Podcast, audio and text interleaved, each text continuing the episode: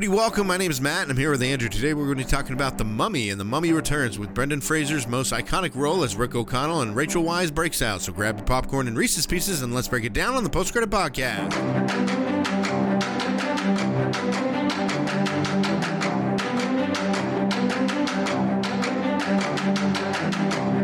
He's very tragic in the sense that, he has a second chance now to make everything right, but he can't make everything right in his second chance. His look is very like steampunk. Yeah. In the show. It's and he wears a leather jacket and what are the boots? Not Dickie boots. Doc Martens. Doc Martens. Good old Docs. Yeah, but he I mean, it's just the '80s kind of rocker, but he was the '80s, more like the '80s Miami Vice type. Okay. But, I mean, very redneckish. And all that's left is his brain. Yeah. All right, well, let's go ahead and jump into this. Today we're going to be talking about The Mummy and The Mummy Returns. I have intentions of talking more about The Mummy than The Mummy Returns. Well, it's I'm going to say this outright, because I was a fan of both of these movies, and before we watched this, I was like, I know a lot of people don't like Mummy Returns. I love Mummy Returns. I watched it again this time. This is a top 10 film for me. Didn't hold up as well, The Returns. Oh, okay. Mummy, yeah. Mummy, still as great as ever. Yeah. Are you talking about Returns was a top 10 film? No. Okay. Part one. Yeah, so Returns, it was a little rough, and we'll get into why. But real quick, let's start off with The Mummy. Mummy came out in 1999. It was directed by Stephen Sommers. It was also written by Stephen Sommers and Lloyd Fonvielle. Lloyd Fonvielle. Those are the screenwriters. I get a real good feeling you're not saying it right. I am. Shut your face. But yeah, those are the screen stories, and then of course Sommers. I always have to make it feel like I have to overemphasize the O in his name, so you don't think we're saying Summers. Sommers. So he wrote it, but it's also based off of the 1932 screenplay written by John L. Balderston. Probably not saying that one right. I am, actually. I did get that one right for her. But that one had Boris Karloff in it. And, he played a bunch of these movie monsters. It's classic. I mean, he's the movie monster actor. Yeah, he played Frankenstein, and I don't think he played Dracula. Christopher Lee played Dracula. But, it's he plays these monster roles and everything, and he did a really good job. But the story is a lot different. Have you looked into or do you know the story of the 1932 The Mummy, the Karloff one? Okay, so it has to do with Imhotep, and it has to do with Anck-su-namun. But those are the only two characters who are the same characters that they are in this movie. Now the difference is in that movie, once Imhotep's resurrected, there's a time jump of 5 years later, and Imhotep's is actually taken on 5 years later. 5 years later, just like after the snap, but he's actually he's undercover as like a normal human person. Yeah. And he's taken the name Ardeth Bay in as his human name or whatever, so he doesn't have to go by Imhotep, but his name is Ardeth Bay. Now I kind of feel like he could still get away with saying Imhotep, maybe, and nowadays. Well, do you know who Ardeth Bay is in this new movie, the Brendan Fraser Mummy? It's the Oded Fehr, the guy who plays the Medjai, the leader of the Medjai, who becomes friends with the protagonist. And he's the main big gigolo from Deuce Bigelow. Yeah, that Rob Schneider had to take over for and everything. Yeah, so that dude, he was named Ardeth Bay, but in the original movies, Imhotep took on that name and convinced a bunch of people to go dig up an Anck-su-namun, but then meets this girl who looks almost exactly like Anck-su-namun, and he thinks that she's maybe a reincarnation, and so he's going to mummify her and then resurrect her, and she'll be his long-lost love. Yeah. So it's not really the same as this. It has some of the same elements, like Evelyn's name is different in the Boris Karloff one or whatever, but... anyways, this movie stars Brendan Fraser as Rick O'Connell, Rachel Weisz as Evelyn Carnahan, John Hanna as Jonathan Carnahan. It also stars Arnold Vosloo, Kevin J. O'Connor, Jonathan Hyde, Oded Fehr, Eric Avari, who we got to see, 2 weeks ago when we did our Mr. Deeds. Mm-hmm. And then among many other actors that are in this movie. Arnold Vosloo, he plays the Imhotep this time. How do you think he compared?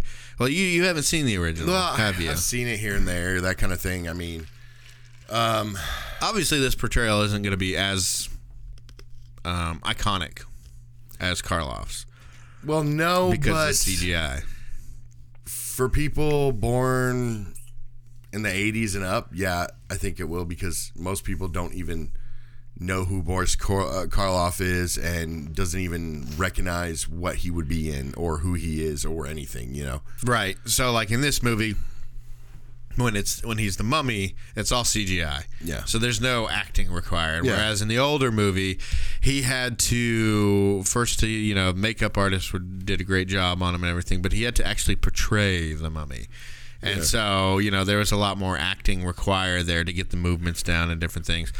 Because once Imhotep in this one gets all his body back and everything, he's kind of just, he's that actor, you know? And there's no menace really, other than the fact that Arnold Vosloo usually plays, bad guys. I beg to differ on that. I mean, just the way that I think the mummy moved like him, I mean, it just kind of felt like it did a lot of the type of movements, like maybe he was in a green suit or something for this, and he actually was. He was. Okay, well, so yeah. That's what I'm saying. I mean, that still took some acting to do, Yeah, and that's what I'm saying.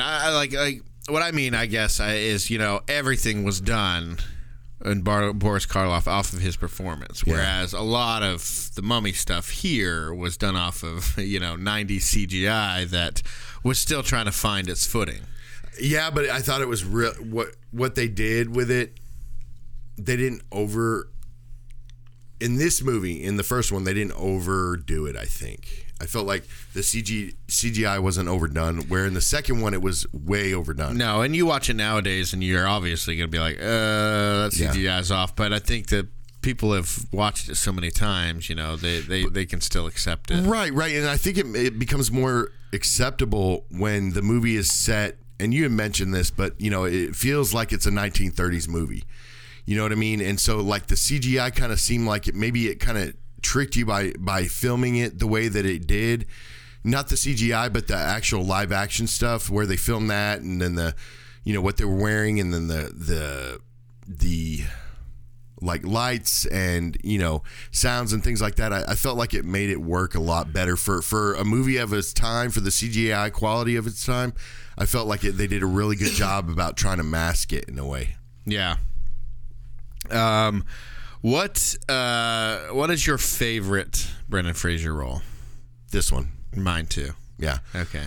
It's just because, was kind of like his reboot. You know what I mean? Like coming out of the 80s and 90s and stuff like that. I mean, I know this is in the 90s still, 99, but... Yeah, but it's getting past, Encino Man. Yeah. And all like the With Honors, the prep school type guy where...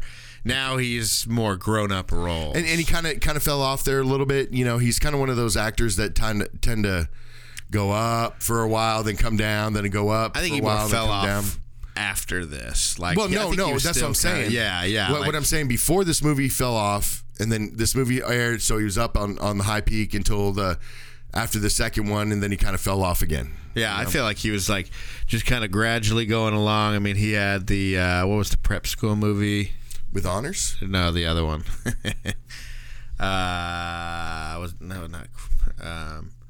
It was the one... Basketball Diaries. No, it was the one with Ben Affleck.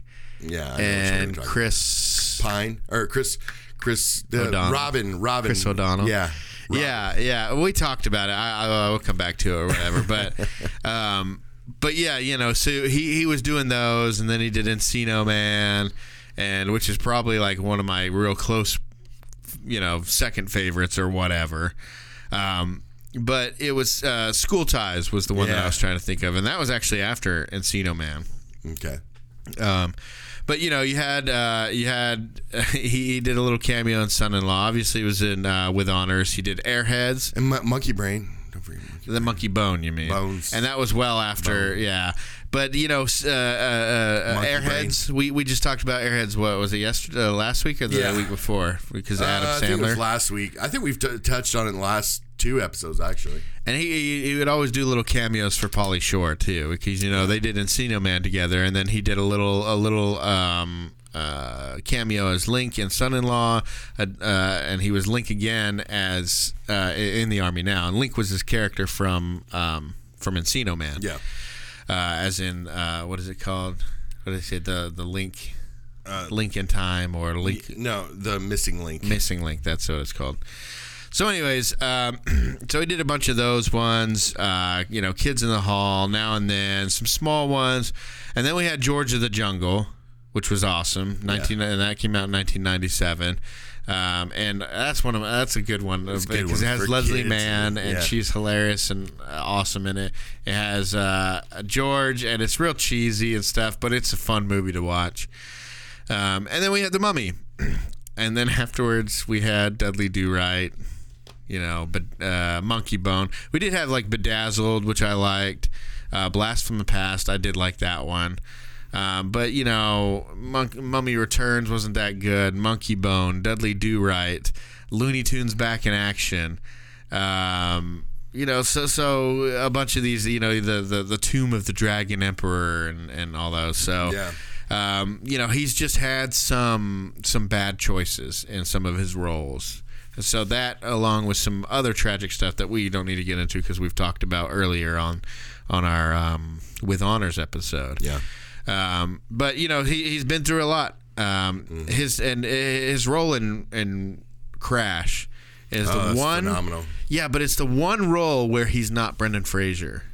He is completely serious throughout the whole thing. His name is Rick, by the way, in that role too, just like it is in this movie. But he very serious, no out, energetic, outlandish type of performance from him. Well, and the problem with Brendan Fraser is though he seems like he's always in pain in a way. You know what I mean? Like a lot of his looks and his normal. Everyday today, type looks that he gives the camera, it kind of almost seems like he's in pain. I mean, you look at these pictures, like look at the picture that they have on. Yeah, he does good. Kind of looks like he's in pain. Yeah, like he's just upset about something. You know what I mean? It's like it's he's just. But I mean, he's a phenomenal actor. He really is. He's a really good actor when he gets the right parts. You know what I mean? And I know that's kind of hypocritical of itself in a way because You're an actor, you're there to make the part great. You know what I mean? Yeah. You're not waiting for a great part just to act in it, I guess you could say. And, he just gets whoever was making the decisions just were not making the right decisions for him, I think, throughout his career. But, with this movie, it was spot on for him. He almost had a comeback, too, with the Journey to the Center of the Earth. Yeah.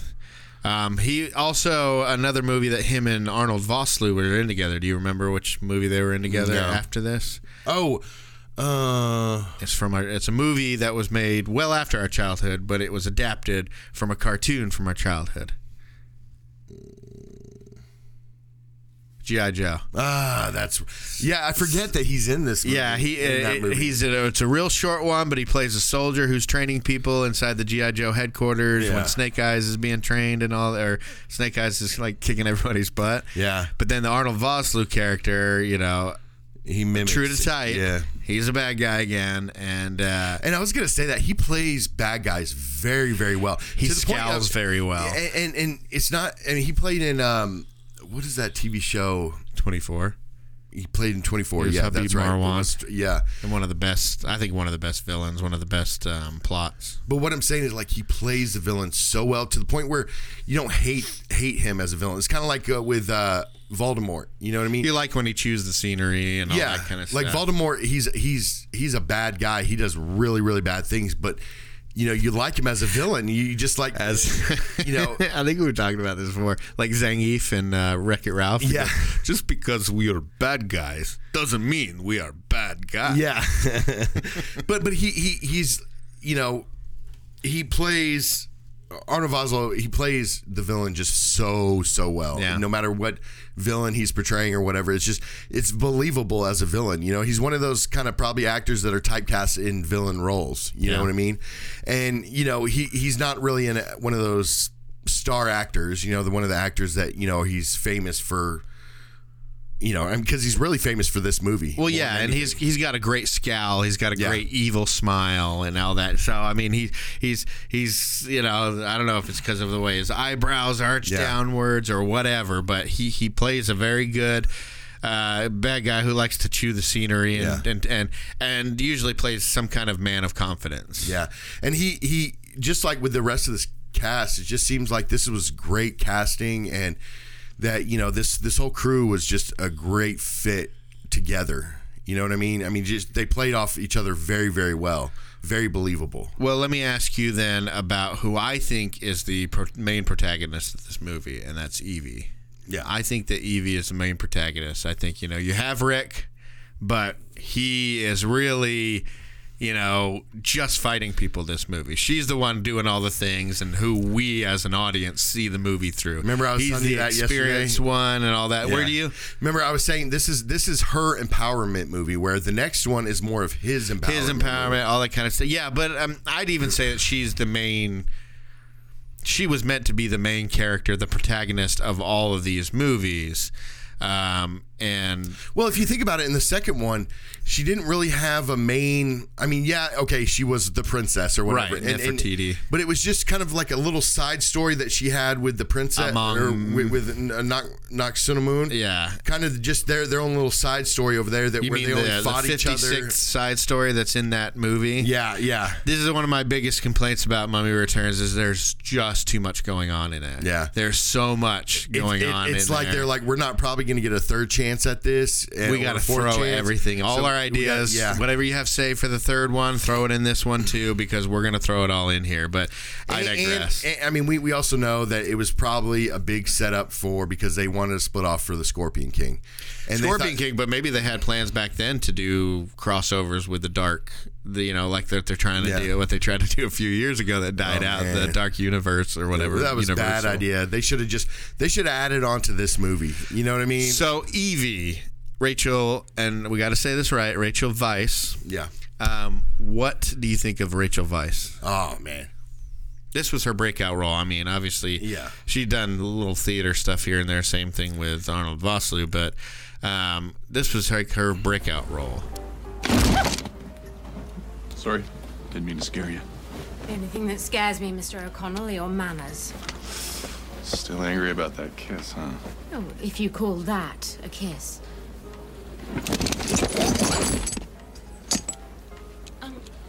Did I miss something? Are we going into battle? Lady, there's something out there. Something underneath that sand. Yes, well, I'm hoping to find a certain artifact. A book, actually. My brother thinks there's treasure. What do you think's out there? In a word, evil. The Bedouin and the Tuaregs believe that Hamunaptra is cursed.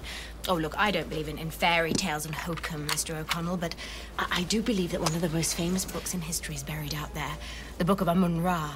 It contains within it all the secret incantations of the Old Kingdom. It's what first interested me in Egypt when I was a child. It's why I came here, sort of a life's pursuit. And the fact that they say that it's made out of pure gold makes no never mind to you, right? You know your history. I know my treasure.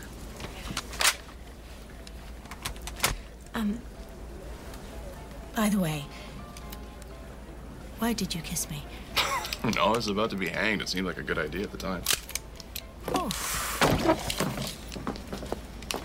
What? What'd I say? I've always liked Rachel Weisz. There you go. I've always liked her. Everything she's done, I don't think I've seen her in a movie that I didn't like her in. Like that one, Definitely Maybe, I think it was. Oh, I was going to mention that. I don't know if you remember that, but yeah, she was in that. She played that role so well. I mean, and what was the one about the Tree of Life with... The Tree of Life? Is it the Tree of Life? With Brad Pitt and Sean? No, the one with Hugh Jackman, where he transcends throughout whatever... I think I know what you're talking about. That's probably a movie that I never saw. It wasn't the Tree of Life, was it? No, I don't think so. Who did it have in it? It had Hugh Jackman and Rachel Weisz in it, and she kept on like dying, and so like he was almost like kept reincarnating himself or something until he could find a way to stop her from dying. Was it The Constant Gardener? No. I know I had Hugh Jackman. He was bald and like he transcended. He went up to space into a tree. Oh, The Fountain. The Fountain. That's it. The Fountain. Yeah, I do remember hearing about that, and no, she played a good role in that, though. She did. But, I'll have to watch it sometime. Yeah, I've never seen it. Hugh Jackman did a good job in that film. I heard some bad things about it, though. It was nominated for Golden Globes. Yeah. But I don't know. Yeah, that's definitely maybe she was in that. She wasn't my favorite part of that movie, but I remember her in that movie. Enemy at the Gates was a big one. Oh, man, that was such a good film. It was a great movie. She played such a great role in that one. Yeah, Enemy at the Gates. I thought the Runaway Runaway Jury was. Yep, that's a good John Cusack movie. I think I don't know. One of the last times we see Gene Hackman. Yeah, and her partnership with John Cusack in that movie is really good too. Phenomenal. She was also part of Aragon. I'm saying phenomenal a lot. Tell me to stop, okay? All right. The Phenom. That's The Undertaker. Yeah. Constantine. Yeah. She was in that. I know you're a big fan of Constantine and everything. Remember Aragon? Based off the book with the dragon and stuff. I just watched it. Did you? Yeah, with the family. They need to, because that book was actually really good. Yeah. And the movie was terrible. I heard that too. But they, just like what they did with my Dragon Ball Z, man. Ugh. Yeah, but they need to do like a Showtime or HBO or Game of Thrones type of thing with Aragon and do it right. Yeah, but see, they could do a dragon. Not Game of Thrones necessarily, but the same thing with Avatar and with Dragon Ball Z. I mean, they could really those films too. It's I feel like a lot of we should do an episode of all films Hollywood has messed up on. You know what I mean? Like literally, like they could have just changed one little thing and made the movie that much greater because. And this is just not me being a fanboy on some of these films. Stop being a fanboy. Yeah, but it's the fact that. I'm not alone on this. Even diehard fanboys, even people that don't even know what it is, was like, these movies were garbage. So we should do an episode over that. Yeah, let's do that. She was in Deep Blue Sea with Tom Hiddleston. Yep. The Lobster, that crazy movie, and then Oz the Great and Powerful. Yeah. She I thought she was pretty tragic in that because and here we go, spoilers again if you haven't seen it. But you think that she's gonna be the evil witch, right? Mm-hmm. The wicked witch, because she, she spends the whole movie becoming or being the evil person and everything, and it's not until the end until Mia Kunis turns into then you're like, oh, okay. But she was very tragic because she was always trying to get that power, and she never got that power at the end. And I thought she played that really well. I've actually never seen it, to be honest with you. Well, crap. But hey, I just want to let you go. We're all about no. Well, when I said spoilers about Oz the Great and Powerful, you should have then at that point said I haven't seen it. I'll still watch it. I'll probably forget it by at that point. But yeah, okay. Well, now that I've said it, I mean, they do a fake out where she's the evil one and Mia Kunis is the nice one, and I think they're sisters or something. And Mia Kunis becomes friends with.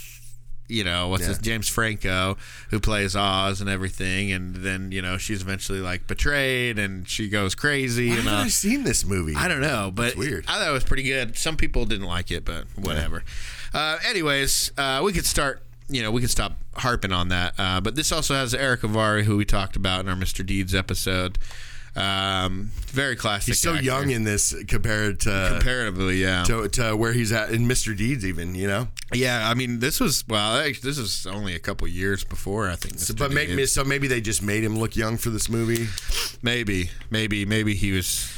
So, anyways, well, this movie it starts off with the backstory. It has Imhotep, who's this is kind of pointless here, but.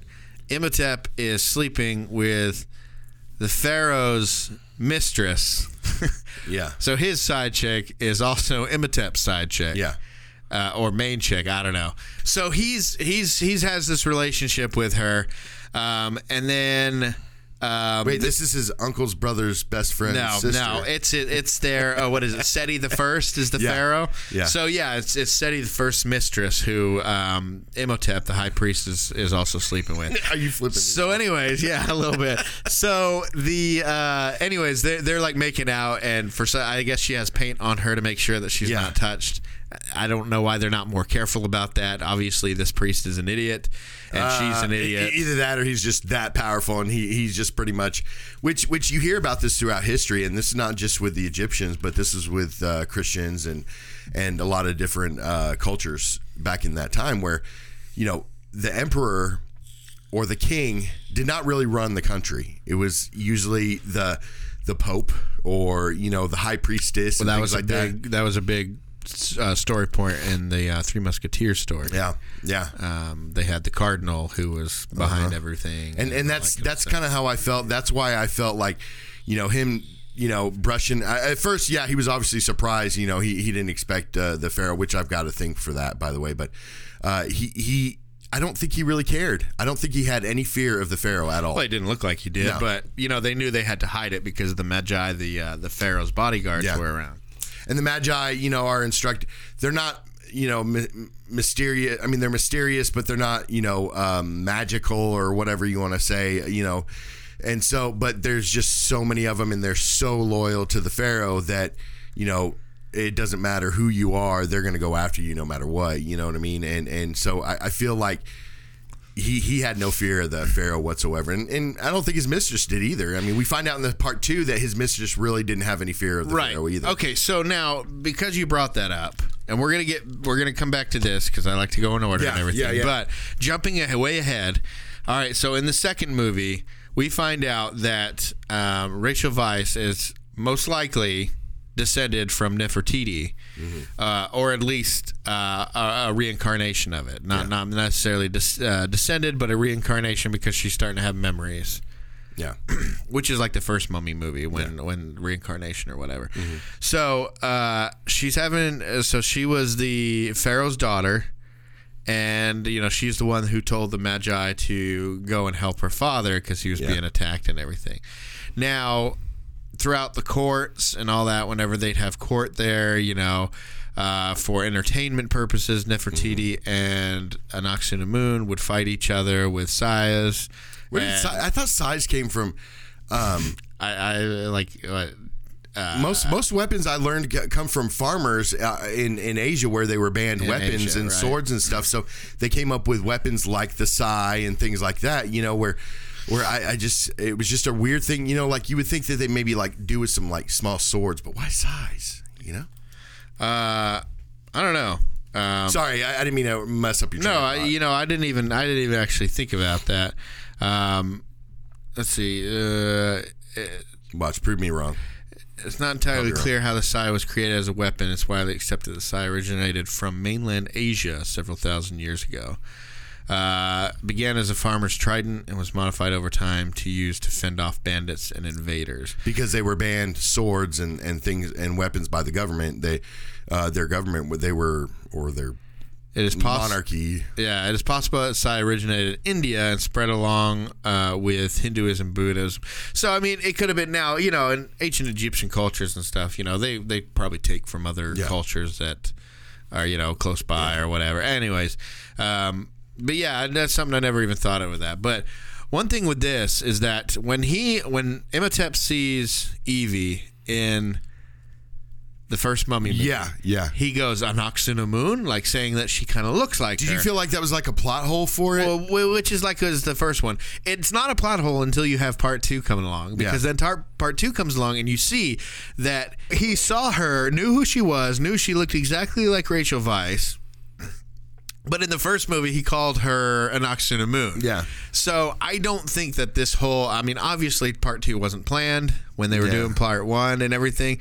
But when you watch part 2 with part 1, that creates a plot hole. Whole huge plot hole. It's like, well, why is he acting like... One, he's never seen this person before in his life. And 2, at most, she looks more like Anck-su-namun. And that's who he's going to use to resurrect Anck-su-namun, put Anck-su-namun's soul inside of... Evie. So, but he doesn't recognize her as Nefertiti, until the second one, and then I don't know. It's well, he continues to call her a Anck-su-namun, and then they try to explain it halfway through the first one. They try to explain it saying that, you know, he's chosen her as her the body for basically Anck-su-namun's soul, but there's no recognition that she looks like Nefertiti. It's not. But that they try to explain it like that. But then in part two, like, it doesn't make sense. You see the reincarnation of Anck-su-namun. Yeah. So she was in the world all along. Right. But he was going to resurrect her in Nefertiti's reincarnated body. I don't know, man. It's that second movie causes so many problems with how it. Well, I think they want things up, and they want you to kind of forget any details in the first one when they do the second. Maybe one. I didn't like the whole Nefertiti. It didn't make sense. I didn't like the Evie connection with the ancient. It didn't. It didn't make like the story. It didn't move the story at all, or character development at all. It didn't move anything forward because, I mean, it's not really character development with the Anck-su-namun because it's just saying that they have basically, they got a beef, you know, that we're going to see a chick fight throughout this movie. Where's the beef? Yeah. But it's like they say they got some sort of beef that's causing this problem, you know. I think with her story, that whole storyline just really did not move that movie forward at all. It didn't affect the movie, you know. We just knew that they were going to eventually fight it to the death, somehow, some way, and you know they have this hatred. We saw and the hatred. Don't even fight to the death. Yeah, and we saw this hatred back in the first one where they Anck-su-namun kept on trying to come back or whatever and. You know, Evie's fighting. Well, she only fought her when she was an undead corpse. But that's what I'm saying. It's like we already know that there's a hatred there for that reason. Just like the mummy hates, Imhotep hates the O'Connells. Period. And it didn't move the story forward. So I thought it was so pointless. Yeah.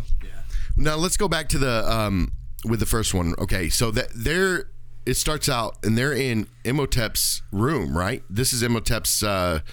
Church or whatever it is. It's his, I don't know if it's because I thought it said it's Imhotep's. Well, I think it was their place. I think it was Seti the First, the pharaohs, because when he first walked in, he saw Imhotep's guards. Yeah, that was Imhotep's priests. Yeah, and he was like, "What are you guys doing here?"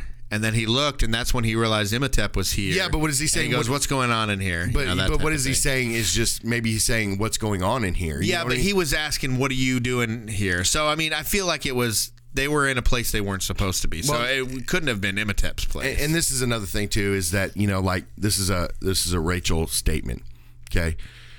Now, that king, as big as that whole area was, the where the pyramids were and his palace and everything. Which that's the city of Thebes, and an Egyptian Egyptologist said that there are no pyramids there. But my wife would ask, as big as him being the pharaoh and everything else like that. Do you really think he'd be walking anywhere? And he just so happened to show up right when Imhotep and Anck-su-namun are there.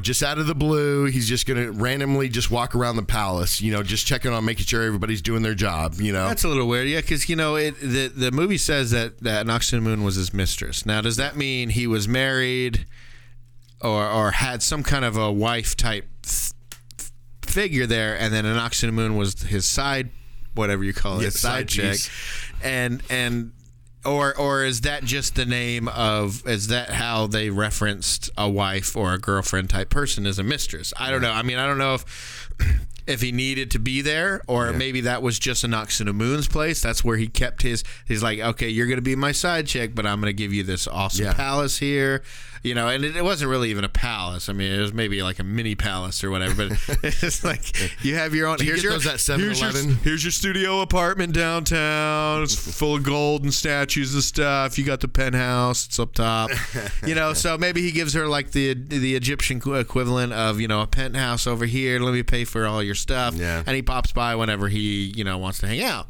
I say hang out, but it's so I don't know. I think I just can't see a pharaoh things. Walking, maybe not massive walking. Hallways and I think he would. I think that on the streets, whatever, he'd probably be carried and like some kind of a. a covered deal like they do in Game of Thrones, where they carry that thing that they ride in and everything.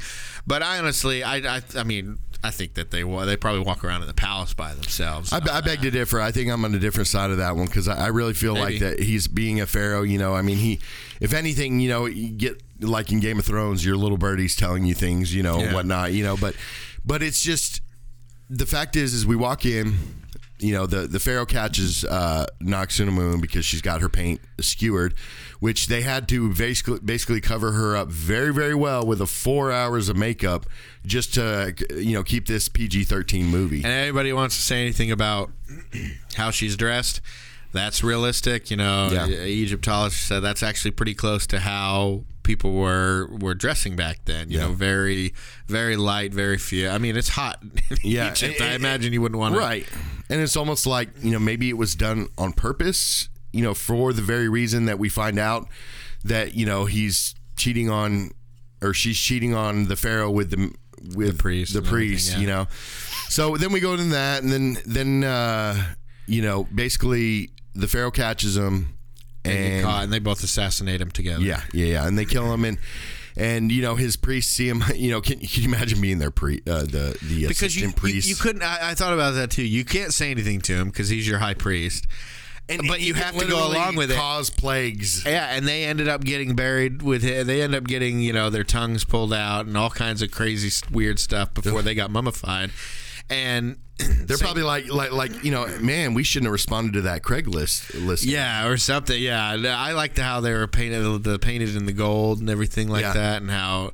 Because, you know, painting their bodies and all that, that was a big part of the culture and everything. Mm-hmm. So that was all good. But then they perform, once they kill him and stuff and they're caught by the Medjai, she tells him, go run away and because you can bring me back to life. Yeah. She wasn't afraid of death. She wasn't afraid of the pharaoh. She was completely 100%, had all her faith into the high priest and into his power. Yeah. So she's like, run.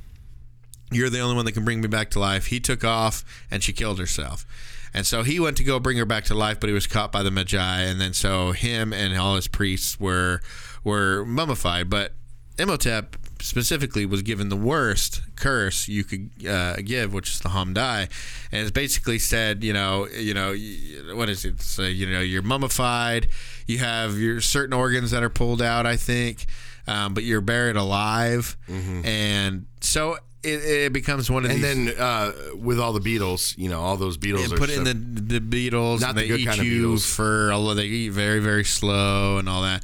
So anyways, but the worst part about this is that if he is ever returned, he then brings these plagues and he has all these powers. And it's like, why would you do this to anybody? Yeah. It's like it was such a bad curse that there's been no recorded incident of it actually being done. Because they were so scared of what would happen if the curse was brought. Yeah, give him a Viking funeral. So why would you do it? Set him on fire, and then you're good to go. Who would do that? Who would say, well, I know this is bad, but he really messed up by killing the pharaoh, so we are going to endanger the earth, the future, for the rest of eternity. By saying, if anybody wakes this guy up, he's going to bring about the end of the world. Yeah. So that makes no sense to me why they would do something like that, unless it was like, you know, so dire they didn't think that any other culture would ever resurrect this person again. But I don't know. Well, that's more of a racial statement than anything than the first one I said. What? You know, the fact that why would you just give him that? I mean, yeah, I understand giving him that. Why do you do the Hom Dai? Well, we wouldn't have a movie. Yeah, exactly. But you would think that it would be like more of like they're mummifying and he says a curse before he's killed or something. Not that like he does at the end of this one. On him. Yeah, like he does at the end of the film. Well, all he says was, you know, death is only the beginning. But anyway, so once it gets to modern times, I think the voiceover is unneeded. You know, a lot of the voiceover is done by the Medjai's leader, the one dude that what's his name, Ardeth Bay, played by Oded Fehr. So Ardeth Bay, you know, he does a lot of the voiceover. Ardeth Bay played by Oded Bay. Wait, Oded Fehr. Yeah. So, but I mean, I think his voiceover in there, it just it assumes that we're dumb. And, okay, now we're the Medjai. We're watching over it. This is Hamunaptra, all this kind of stuff. You know, I think all we need to know is that this is Hamunaptra now, and that time jump did it perfectly where you saw the statue, and then it went to the current times, and it's all the statues all buried and everything like that. So I just thought that was a little bit unnecessary. Would help to you know, let us find out who Rick is. Let us find out who the Medjai is, and who those people on the horses are. Yeah. Who are they? Oh, they're actually like those soldiers that did a really horrible job of protecting the pharaoh. I mean, aren't they supposed to go like into all rooms with them to make sure everything's secure and different things? They weren't even outside the door. In the second movie, it showed that they were just hanging out on the streets, like it was like smoke break time. And she's like, you know, she had to call them up into the building. You know, usually Pharaoh's bodyguards, they're going to be right outside that door, right? He came in by himself. These dudes are down on the street, you know, playing, you know, hacky sack and having a smoke break or something. And again, you know, when you have people that have the powers that Imhotep has, even if you're the pharaoh, you really kind of, it'd be something that I'd always be worried about, you know, very weary about, you know, Imhotep in general. You know what I mean? I mean, somebody with that much power, you know, it's like, you know, you kind of want to kind of keep security around him and yourself probably on a regular day-to-day basis. But maybe he had never done anything fantastical, but he had said that he could do it. Yeah. And that's why Anck-su-namun believed that he could resurrect her and everything. Like Rasmussen.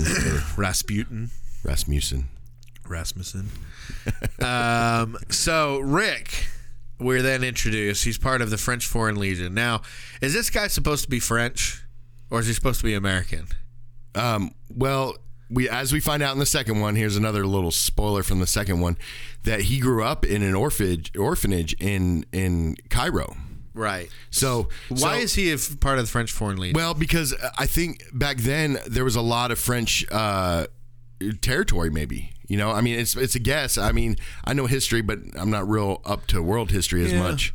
Well, I mean, I know they were having their European. Well, they spread, you know, the French, you know, they spread out too, you know, just like England did and a lot of these countries. Well, so maybe they had a lot of, you know, some of their army there. So this takes place in the 1920s. So it's between World War I and World War II. So, you know, they're going to be expanding their army and everything. Now, the movie even makes a point of saying that they marched halfway across Libya to get into Egypt to find this amazing treasure. Uh-huh.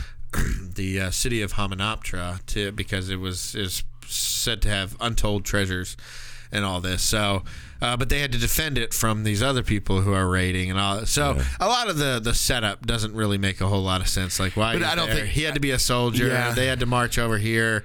Why? I guess that's the only way you can get like a European white dude into as the main character. You know, because, you know, you don't have any actually Egyptian people as any of the main characters. I don't think, and I don't think really they meant for any of that to mean anything, because, I mean, they're just trying to tell two things. Yeah, two Brits and an American. Scenes.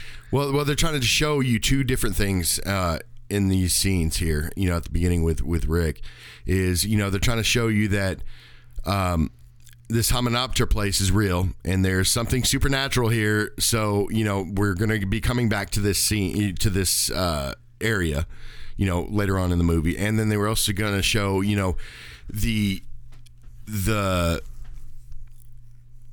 what's his face? Ardeth Bay, right? They want to show him seeing Rick and, you know, realizing that there's something about this guy, you know what I mean? And kind of setting him up to be, you know, I get all that, the main hero. But I think the rest of it is just the whole backstory behind it. It was just basically to put Rick there. Yeah. And that's what I'm saying, is that we had to find a way to get this dude who appears to be a white American and these two other people who are two white British people in Egypt. So that's how we got there. So we'll just accept that.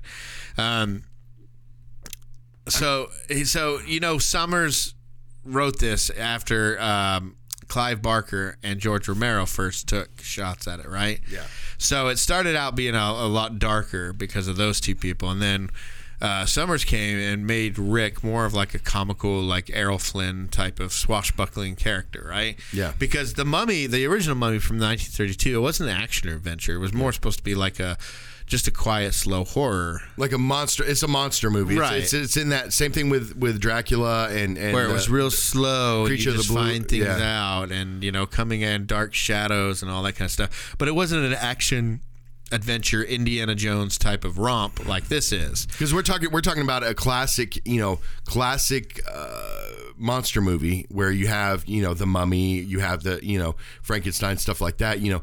That's the way that I think originally it was supposed to be made out to be, until Sommers kind of threw a little bit of, like you were saying before, some comedy into it, you know, just to kind of liven it up and to change the story for more acceptable times, I guess. Right. Yeah, it's one of these things where it's a remake, but it's almost like copying Indiana Jones because you have the action-adventure swashbuckling, right? But you're also going back to that time when you'd have the dashing, to the time of the 20s and the 30s, those earlier movies where you have the dashing hero who's doing all these things and getting into fights, but he's always got this confidence and you know that he's going to win.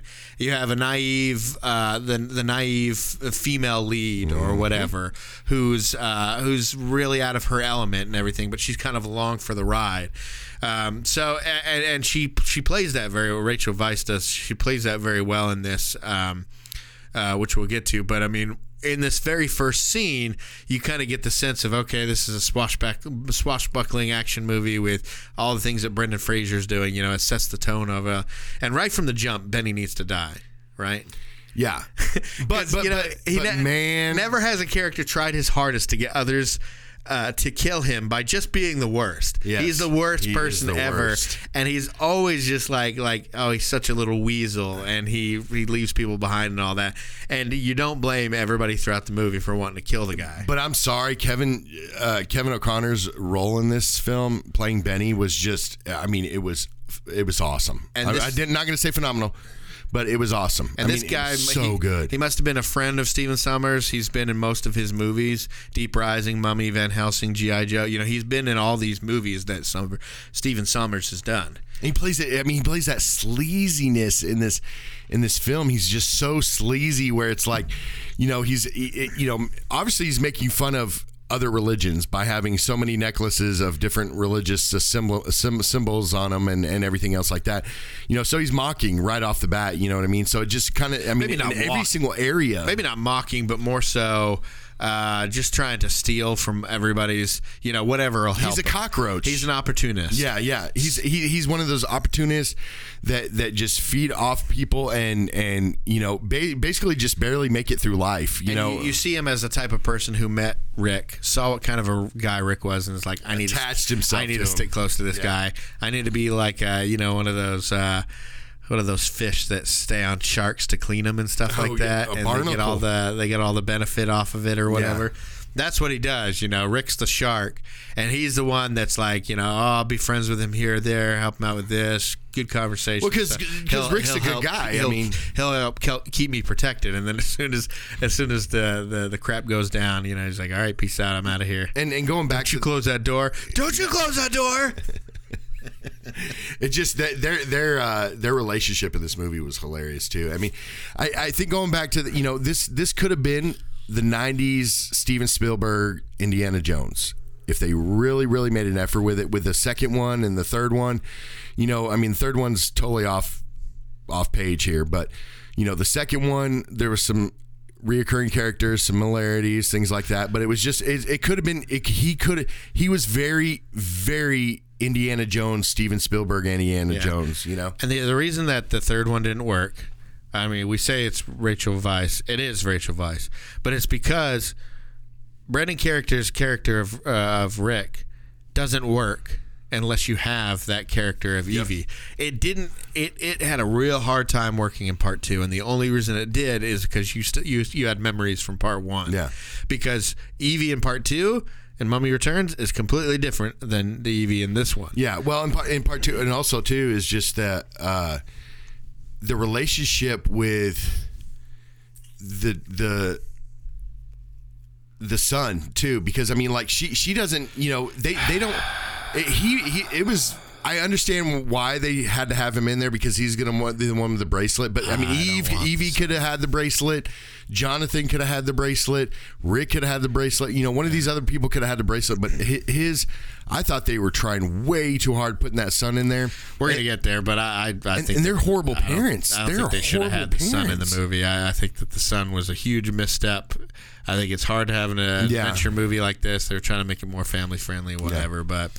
But, so I'm trying really hard so that we don't have to spend a lot of time on the second one. So I'm trying to insert some. Yeah, and that's what we're gonna do. I know that we're not really gonna dive into the second one. We're gonna use it to show how awesome this movie is comparatively. No, but I mean, I do like parts of the second one, but I'm gonna talk about the parts that I thought that they could have got rid of because it's just overstuffed. But first of all, that face in the sand. Whenever everybody runs and Rick's like, all the sand's going back and forth. And then once it zooms in, you can really see the computer CGI sand as it makes that face. But I was going to tell you about that. The part where he has the sword, right? And he chops off Imhotep's arm. And he puts it on like it's a Lego figure. It's like, but you know, he's swinging that sword, right? And I'm like, okay, some of the stuff he's doing right now, even if these people are in green suits or if they're CGI created, you know, I know some of them are really people in green suits. There's no way he can thrust even a rubber or a plastic sword down and not really seriously injure these people without it looking like he's not killing anybody. You're talking about Brendan Fraser? Yeah, but you see when he puts the sword on his shoulder, you look at the sword, it looks CGI. Like you could see the sword is fake. So basically, he's got the hilt of the sword and he's slashing and or maybe it's the hilt and stabbing. With about like 4 inches of a foam part of the sword, or something, so that the CGI people know where to start the sword, and because you can see when he's got that sword, like he's got the hilt. The hilt looks real, but the actual blade of the sword, you can tell CGI. Yeah, you know, and the only reason I was doing it is because I knew we were doing a podcast and I was looking for things at this point, but I didn't notice it before. Yeah, it's one of these things that if you're trying to notice it or you're trying to instead of just trying to enjoy it.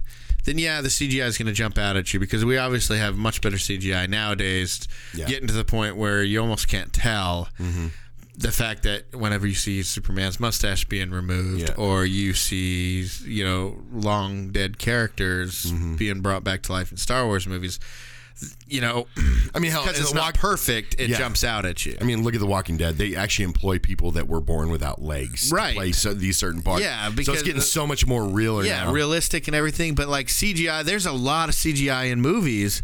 Like, when you talk about, what do we want to talk about? Okay, The Phantom Menace versus Attack of the Clones. How much CGI was in Attack of the Clones? Yeah.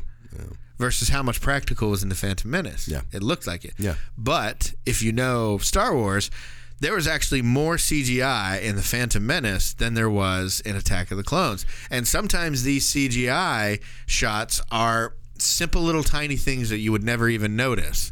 So that type of stuff. But in this movie, even when you have simple little tiny things, it pops out because, they just weren't there yet. Yeah. Now, this movie, it was good. I think for their effort, they did an amazing job. Yeah. Because back then, we when we saw the effects like that, we were like, that's amazing. Those effects are really good. This is one of the few movies I can sit there and I can watch it. Not be taken out of it? Well, not so much that, but I can watch it, and then tomorrow, the following day, I can watch it again.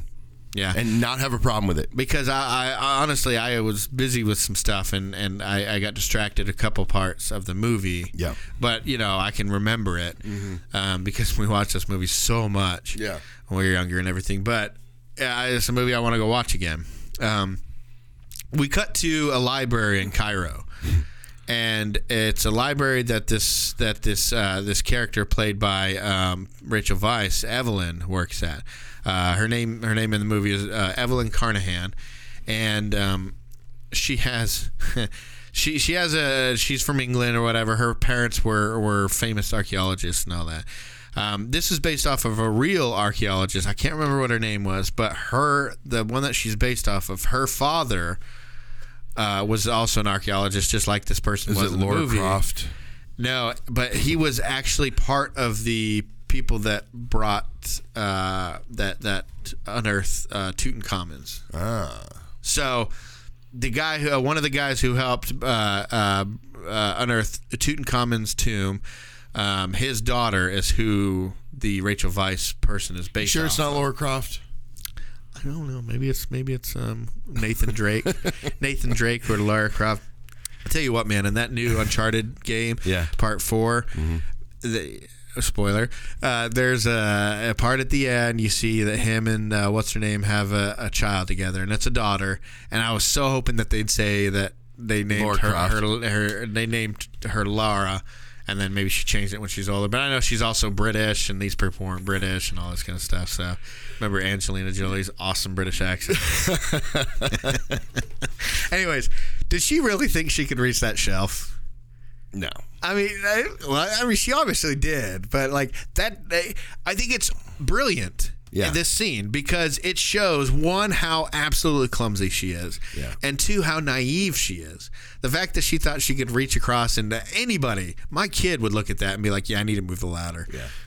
But she tries to do it. She wants to be strong. She wants to, you know, be able to do things and you know, by herself and all that kind of stuff, but.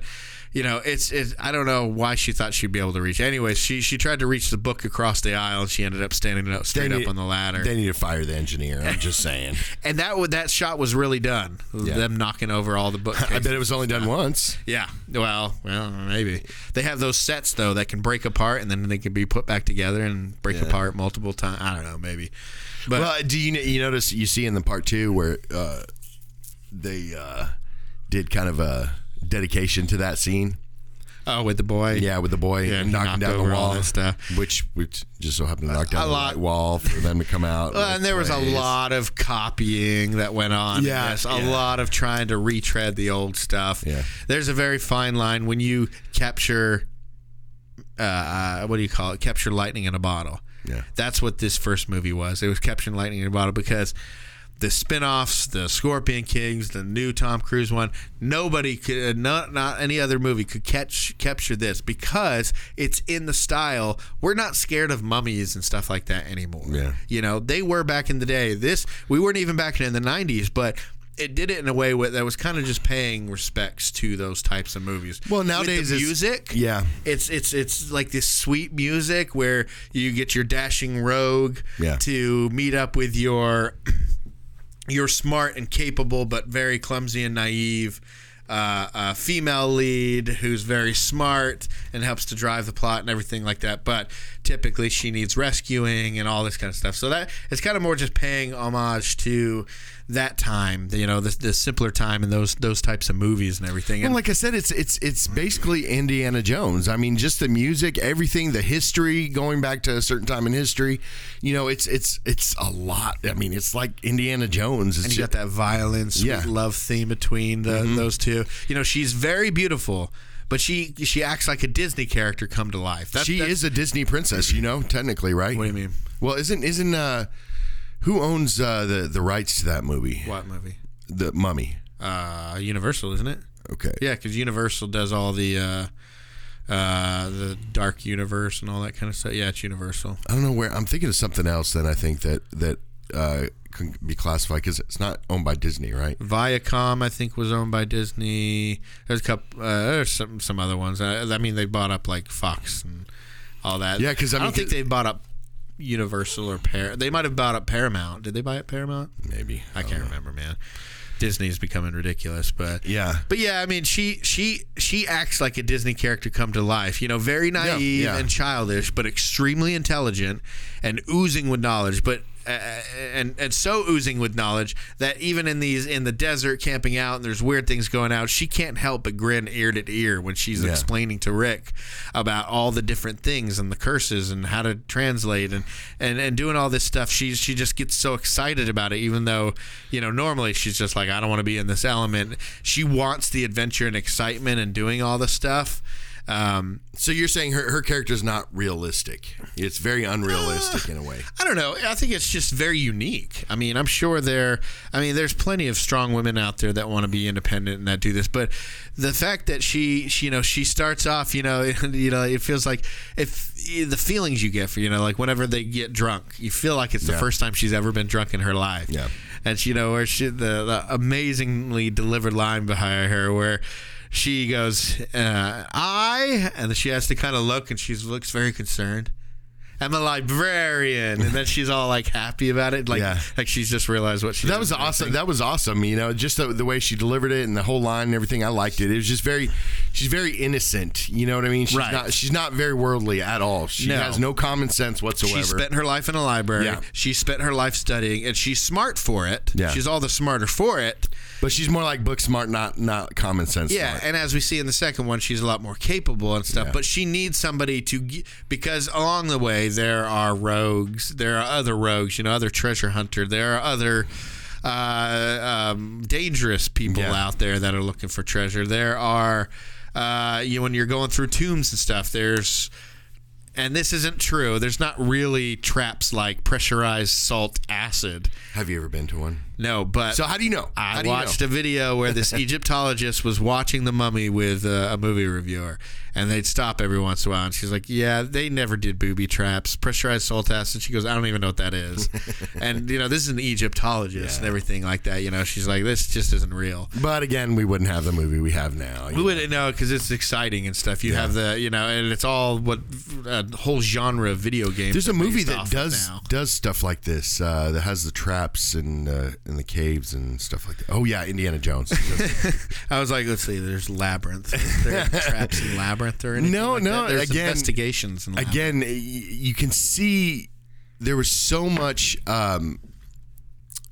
They took so much from Indiana Jones. There's so much influence from Indiana Jones in this movie. I felt like, just with everything. He wasn't. The only thing was Indiana Jones had the weakness where he was scared of.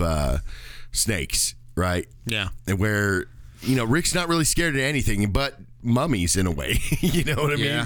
Which he has every right to be. Oh, I hate mummies. Yeah. Well, because he ruined his car. Well, yeah, that was in part 2, right? Yeah. So, yeah, but she's this person who, she's not really one for adventure. She likes everything, but by the end of the movie, she loves it. Yeah, I think she likes the adventure, and she likes the adventure that Rick's lifestyle brings. Okay, tough stuff. Try a right hook. Ball up your fist and put it up like that. Mm-hmm. Now mean it. Did it right here. I mean it. Okay. Okay, time for another drink. Unlike my brother, sir.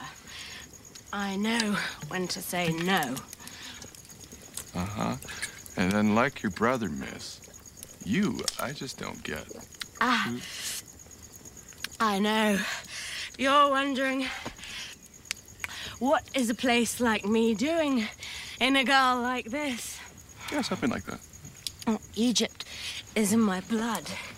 You see, my father was a very, very famous explorer. And he loved Egypt so much, he married my mother, who was an Egyptian and quite an adventurer herself. Mm. Mm. I get your father and I get your mother. And I get him, but what are you doing here? Oh, look, I may not be an explorer or an adventurer or a treasure seeker or a gunfighter, Mr. O'Connell, but I am proud of what I am. And what is that? I am a librarian. And I am going to kiss you, Mr. O'Connell. Call me Rick. Oh, Rick. Yeah, well, we really have to understand, and they did push this, was she's a librarian. She's right. Not even an archaeologist. I mean, I'm sure she has some sort of education when it comes to archaeology, but she's not an archaeologist. She's a literal librarian. I think the guy that owns the guy that was the head there, Eric Avari's character, I think he was more of like an archaeologist. Obviously, we find out that he's also a Medjai, but yeah. But yeah, she spent her whole life in a library, although her parents were, I believe, archaeologists. Actually, archaeologists. So I believe they were the ones actually going out and looking for these things and everything. Yeah. And I think she always dreamed of getting out. Yeah. But, you know, back in those days, too, not a lot of women were doing that. It was mainly like men and mm-hmm. that were cave diving or tomb raiding. Yeah. And all that. But you also see that, you know, she does put up with her brother. You know, because we get introduced to her brother here, you know, right after she knocks down these bookshelves, which engineer, being not an engineer myself, but seeing how things are built, there's no way in God's green earth that the woman that's probably 140, maybe, you know, at most, you know, could push down. As heavy as those bookshelves looked, it looked like she would have just crashed it. It looked like I would have crashed into it and then just fell to the floor. Exactly, like exactly. It wouldn't have moved those, but yeah, those have to be. I don't know. Maybe they were working on the bookshelves. Or maybe it was like, okay, we've got to throw a little bit of comedy. What you didn't know is that all those bookshelves were actually in the middle, and they moved them all out to the side so they could clean the floor in the middle. And then when they were on the sides, that's what happened. But you know, I kind of felt like with this movie, that from the beginning, and this is how all the movies went, you know, together. But in this movie, they kind of dipped in, you know, went more adult type themes to childlike themes, to adult themes, to you know, back and forth kind of. That was their way of throwing in comedy in a way. You know what I mean? Like throwing in the brother who happens to be basically a big child, you know, an older child. You know, he's her older brother, but he basically acts like a child entirely the time. I mean, entirely every single movie. Yeah. and the way that John Hannah plays it too, he was also on Spartacus, I think. Yeah, he was. The way he plays it too, you feel like, you know, their parents told Rachel Weisz, like, before they died or something, like, please take care of your mother. Like, but you know, he's gonna die if he doesn't have somebody. Exactly, but he's the one that does. But he's an older brother. Yeah, and he's the older brother, but he's the one that does the crazy things, and he's there for the gold. And that's why I say that she is the protagonist, because everybody who goes to Hamunaptra, everybody's looking for gold. Yeah, everybody's looking for riches except for her. Like, even Rick is more there to protect, and I think he kind of. When he kisses her and everything, he's like, kind of has a little feeling for her at that moment. Was like, maybe I need to protect this girl because you know, that's the type of guy. That's who he is. He's the protector. But I mean, he's also a soldier of fortune. Yeah. That's how I imagine he got hooked up with the French Foreign Legion. He was being paid to do it, and kind of a mercenary type of thing. But I think getting hung like he did kind of pretty much put his life better and more perspective, because you know, at that point, after you know, he meets Evie. Did you know that they had a mess up. That rope actually tightened whenever he got hung, and everything. They had to resuscitate him and everything. Yeah, I think for like 18 minutes or something like that. Yeah. Something. Yeah. It was crazy. But I mean, you know, if she's the protagonist in a way, Anck-su-namun is the antagonist, the real antagonist in this movie, because, you know, and every single goal, like the mummy's main way of thinking is he has to bring her back no matter what he has to do. I think Anck-su-namun is more of an antagonist in the second movie. Because in the first movie, the mummy's really coming after her. He's not coming after Rick.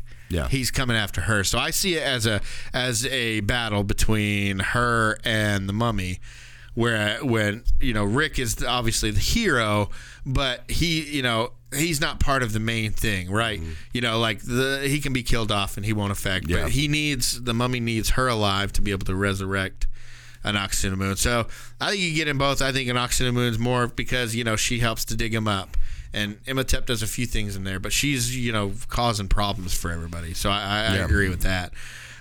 You know, they that one dude, he was the warden. I think they just called him the warden. Warden Gad Hassan. I guess.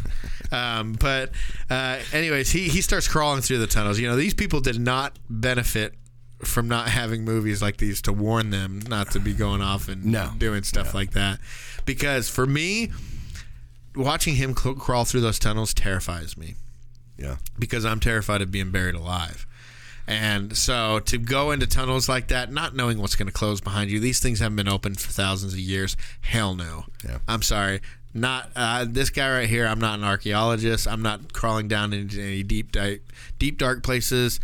The ocean freaks me out because it's so dark and vast and so many unknown things in there. It just freaks me out. So, yeah, him crawling around in the pyramids, I was like, man, they didn't have movies back then. But, I mean, even if they did have movies, you know, that usually they're idiots and stuff. But real quick, they get on a boat. The Medjai attack it, trying to get the map. But it's a whole pointless scene because Rick's like, it's fine, I have the map. And that's supposed to be a holy warrior that's not supposed to, more than likely probably are supposed to attack women and kill women and stuff. Like, they're supposed to be a good organization. They're coming in there, burning down the boat, killing everybody. Well, remember, the fire was an accident. Yeah. But they did go in there, you know, obviously they're willing to kill. But, you know, like they killed some people when they raided that deal too. But I think it's just no matter what, they have to stop the creature from being resurrected. So they're going to do whatever it takes to do that. But we get a great scene coming up. But you would think that that's the Magi who attack it, and the dude's putting on a little hook thing that's obviously going to stab somebody. It's weird. But so he's doing that. But you would think that Eric Avari's character, knowing her and her parents and their family, and they were like family friends, you think he would have been like, "Look, don't hurt anybody." Yeah, because you know he wouldn't want her to get hurt. Anyways, gotta move past that. So Benny, who was a coward and ran away, is leading a bunch of Americans. I shouldn't say Americans. Leading a bunch of Texans because essentially that was I guess the caricature of Americans at that time is a bunch of cowboys throughout the world, or whatever. Yeah. So I guess so you have a bunch cowboy of hats and cowboy boots riding on horses to go to the outhouse. That's why Rick is never mentioned as an American. I mean he is, but I mean he is more. Or, you know, like the Soldier of Fortune. He works with the Legionnaires. No, our Americans are all from Texas. So and he has no accent yet. And they all want to ride horses. And it's only but, you know, the horses won't go as fast as camels will. Can I mention my favorite scene? Or one of my favorite scenes? What?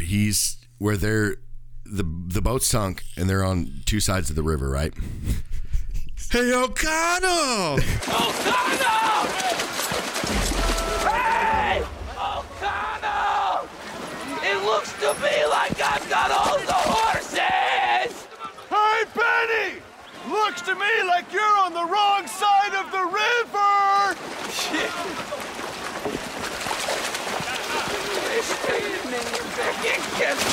And he's like, oh, man! And then he starts freaking out and everything. Yeah, that was really good. Because Benny, as much of a weasel as he is, he's hilarious, and he's not like he's a survivor. I mean, he's not like a cruel person. Yeah. But, like, he's just a... Trying to save his own skin. Exactly. He's a complete, you know, the definition of a coward and all that. So, anyways, okay, now we're back to Hamunaptra.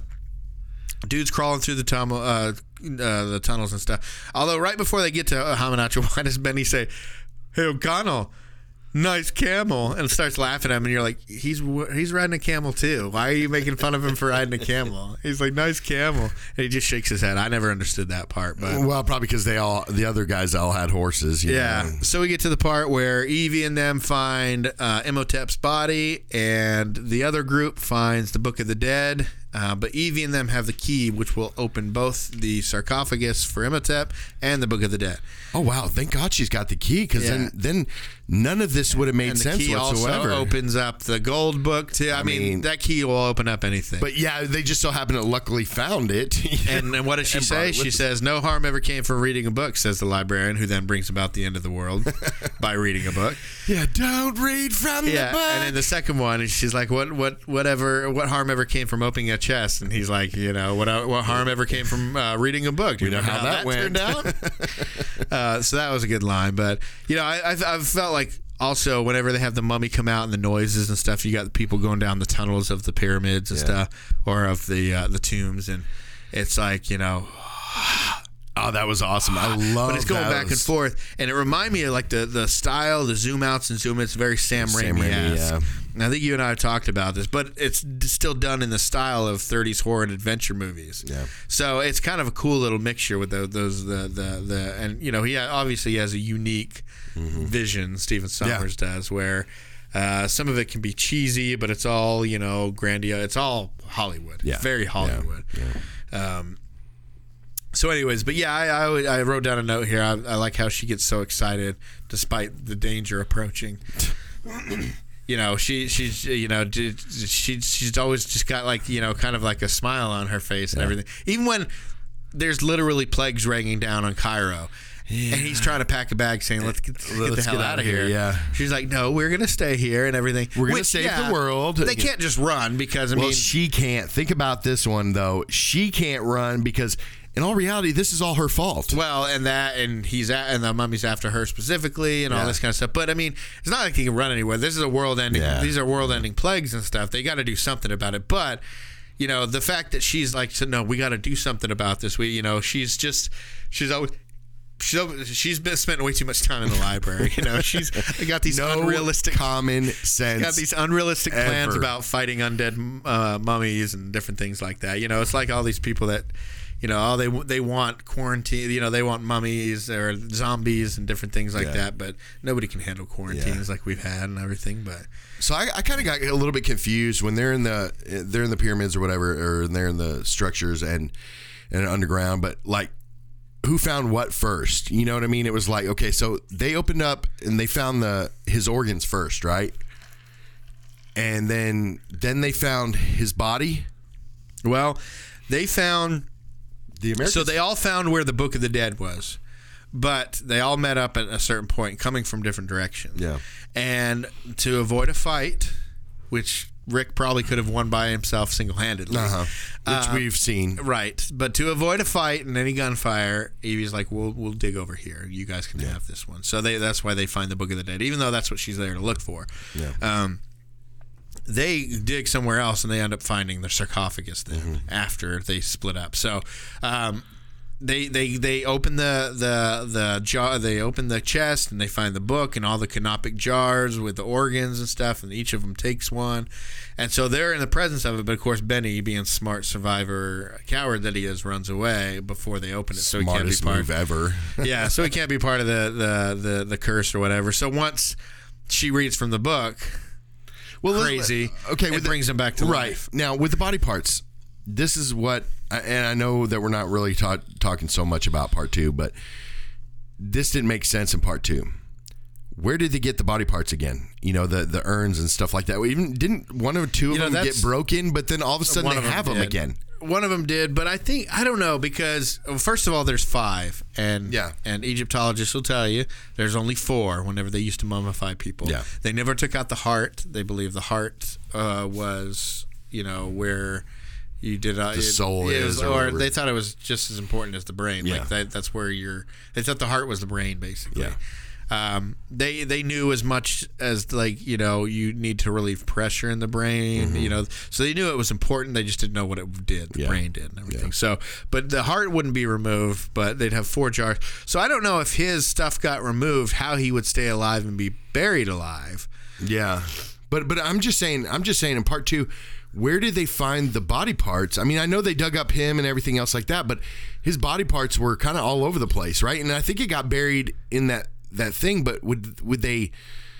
I think it was a serious plot hole, like in part two, where they find all the body parts in the urns again. Remember, they bring it onto the train, and then they get those three guys to open up the chest again. I don't know. Maybe so they remember he sucked them dry. But I don't think it had anything to do with the jars there. He just needed to take from somebody else.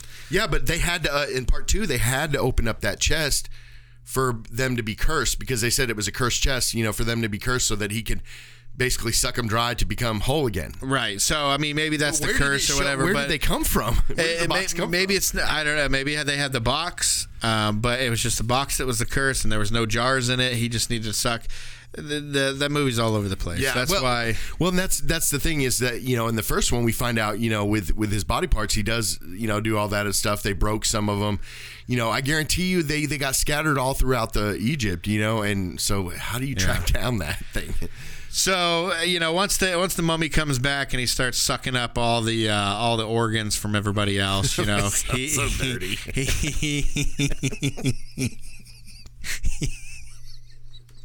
Sucking up the organs. Shut up. So they get back to Cairo and they're like, screw this. And everybody beats feet back to Cairo. You know, screw this Hamunaptra place. And they take off there. Obviously, the mummy follows them back. He brings the 10 plagues of Egypt, although I think we only saw like 4 of them. Yeah. There was locusts. There was the rivers with blood. There was earthquakes. And there was the bugs. So the liquor, you know they're drinking bourbon and stuff like that, and I guess that turned to blood. All liquid turns to blood. Okay. I guess you know. There's obviously the water part of liquor is water, yeah. The liquid part. Yeah. Anyways, so then they're like, okay, we got to go do something about this. But before they can do anything, Imhotep, with Benny's help, helps to kidnap Evelyn, takes her back to Hamunaptra. So it's kind of just bouncing around, you know. Yeah. We bounce from Hamunaptra back to Cairo, back to Hamunaptra, back to Cairo, and then back to Hamunaptra again. Yeah. So a lot of this is traveling. But I like how Benny still had a bit of reservation about how Imhotep went about things. Yeah. He wasn't just okay with him killing and stuff, because once he crashed the plane with Rick and those people on it, he goes, "Oh, I like what you did with the sand and the thing and the bastard." You know, he's the same voice as in Rasputin, not Rasputin, but the little rat. Or no, that's Hank Azaria. That's my bad. But his sounds like on Anastasia. Oh. You know the bat on Anastasia. I know it's Frank Azaria, but it sounds just like Connolly. Oh, okay. You know, sorry, that was just a little off thing, but at first I thought it was. But wait, you mean it sounds like Benny? Yeah, it sounds like Benny. Yeah. But what was the quote that he said about the rather be at the side of the devil or something like that? Or what was that quote that he said? Because Rick asked Benny, he said, "Why are you doing this? Why are you on his side?" Oh, he said, rather be the... I can't remember. I think it was basically the equivalent of, it's better be a ruler in hell than to be a servant in heaven, or something like that. You know, it wasn't that quote, but it's something along those lines. Yeah. Like, you know, at least I'm not going to be killed. At least I'm not going to be tortured. Basically being an opportunist, you know. Exactly. So yeah, living his life like he normally does. Mm-hmm. They get back to it.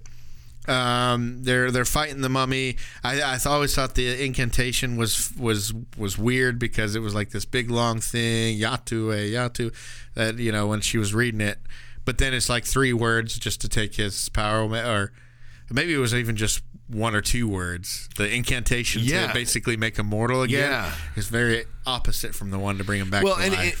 That was such an awkward scene, because it was like you're trying to listen to the brother's description of the symbols, and you're not seeing Evie really talking to him.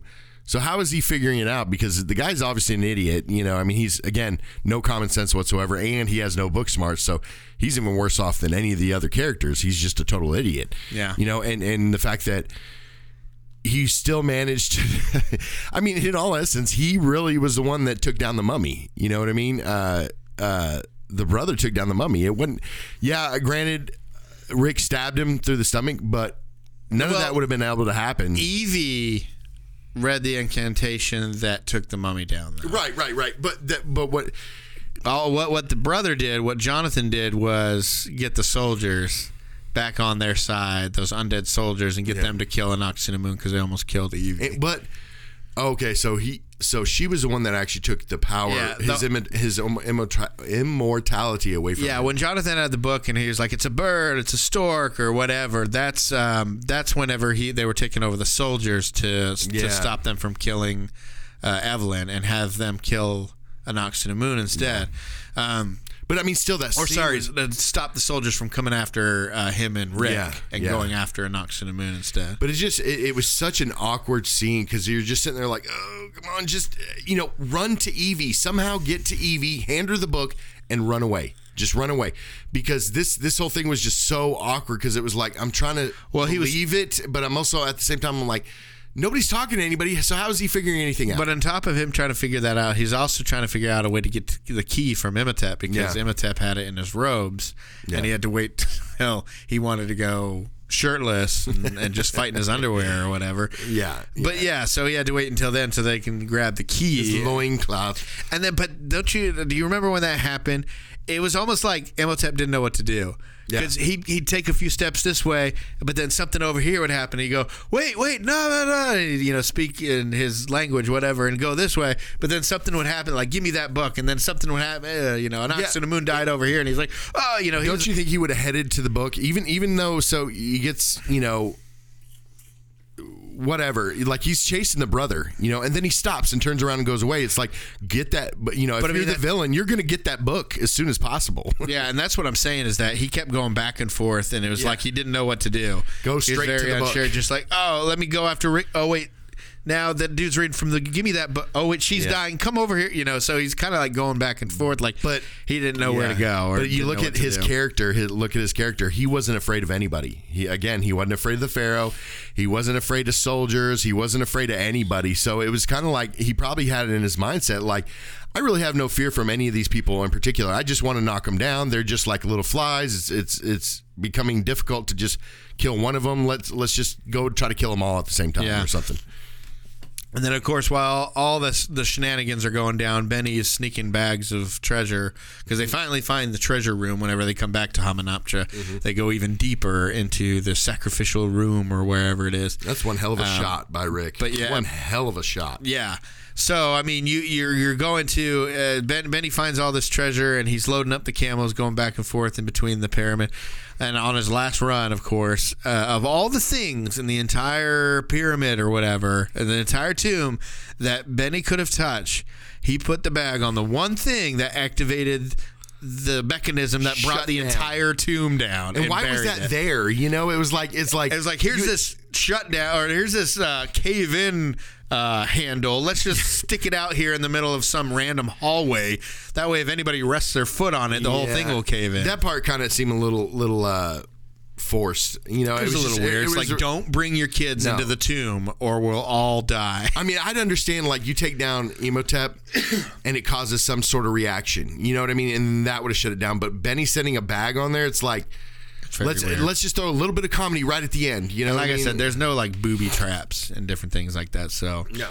Anyways, Rick and them eventually make it out. Poor Benny, the coward, dies because of his cowardly ways. He waited too long to drop that huge sack of gold that he had. He tried to carry. As soon as that thing activated that thing, you could tell the pyramids come down. You already got a bunch of gold outside. Are you going to continue carrying that bag? No, that's ridiculous. Well, that's just kind of like with Rick. Evie. The book goes into the water or whatever that substance was, and then she goes to grab it instead of running out, which is what Benny should have done. The book, they're like, leave it, and they run away, and they go through the brother's treasure, and he goes, but couldn't we? Just like, just leave it. Yeah. And it's the same thing in the second movie when he goes to grab the diamond on top of the pyramid, and he goes, pull me up. Put me down. And he's like, is it really worth your life? And he's like, yes. But and then the other dude's like, half of that's mine. Yeah, and you kind of feel like the brothers should have fell to the same ultimate end as Benny did, because of his greedy ways. And granted, he was a good guy, but at the same time, it's like something should have bad happened to this guy, but because this guy is basically like Benny, but with morals. The brother is literally Benny with morals. With certain morals. With not all morals, but with certain morals. His own certain morals. Yeah, but that's what I'm saying is he wouldn't let anybody die if he could help it, especially if it's his sister. Yeah. And in the second movie, if it's his sister, his brother-in-law, or his nephew, or whatever. But so anyways, we as an audience see that the camels have been loaded up with gold from when Benny brought them out. The main characters don't realize it yet, but you say they eventually do, because in the next one, they're hugely rich. Now, there are a couple things that I like about Mummy Returns that I'll watch it for. I think the scenes at the beginning in London are pretty cool. Yeah. I think seeing Rick and them again is pretty cool. Seeing the double-decker bus and driving with that double-decker bus. I remember going to England and riding on double-decker buses. Right. I don't know if you were young enough to remember it, but I remember the smell of the diesel and all. Yeah, I just loved it, being on those double-decker buses. And I'm sorry, but probably about 5 minutes into driving, he would have crashed that thing or flipped it or something like that. There's no way that those double-decker buses could be driven like that. I'm just saying it doesn't make any sense, you know? And the problem... So go ahead. No, I'm good. Oh, I was just going to say, the problem with Returns is the first movie was scripted and shot like it was a movie from the 30s, right? Just made with modern technology. Right. But the same sensibilities, the same... type of characters where, you know, you have the dashing guy and the damsel and all that kind of stuff. So it was, and they kind of paid homage to it. You know, it was